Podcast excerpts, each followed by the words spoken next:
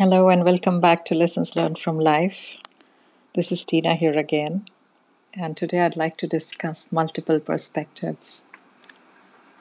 I've been blessed with the pros and cons of seeing things from multiple perspectives. It is relatively easy for me to step into another person's shoes, so to speak, and see things from their viewpoint.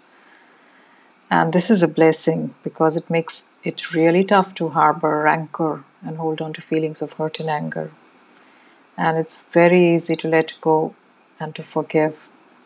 And this is this is so freeing. And I agree that it has taken a lot of work to get this to this point. But having a natural multi-perspective disposition has been really useful in reaching this place the downside is also there that making quick decisions or taking a stand from an all in or all out perspective sometimes becomes so very difficult. It gets tough even to think about the flavor of ice cream that I'd like to have in any given moment at times. So it's a constant balancing rope walk, and this keeps me on my toes in a manner of speaking, as well as in maintaining a state of constant training. That of being able to look at something from different points of view. This is basically to get a better picture and a deeper comprehension. And it is quite effective in being able to fathom the world where we live, as well as others who share it with us.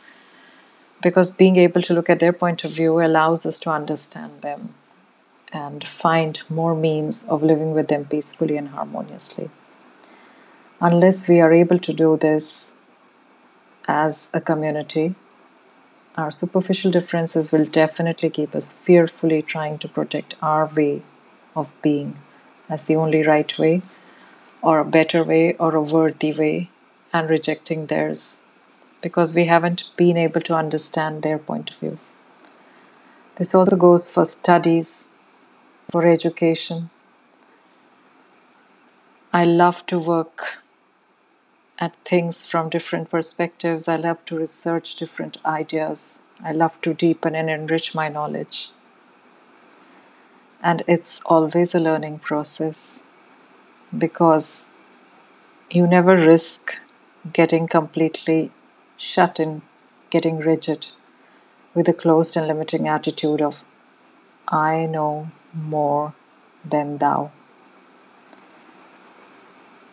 So, being able to look at things from multiple perspectives, being willing to do that, being open and humble enough to learn from others allows us to grow. Being aware of what others see and feel helps us understand them better. And when we can understand people better, we can communicate better with them. We can find out what lies underneath their behaviors, their words, their actions. And we will more often than not find that we are all expressing the same things in a different manner. That's all. So, my invitation to you is to seek to understand others by trying to see things from their point of view, by trying to get an idea of why they do what they do, for what purpose. And if we approach people with love and with compassion,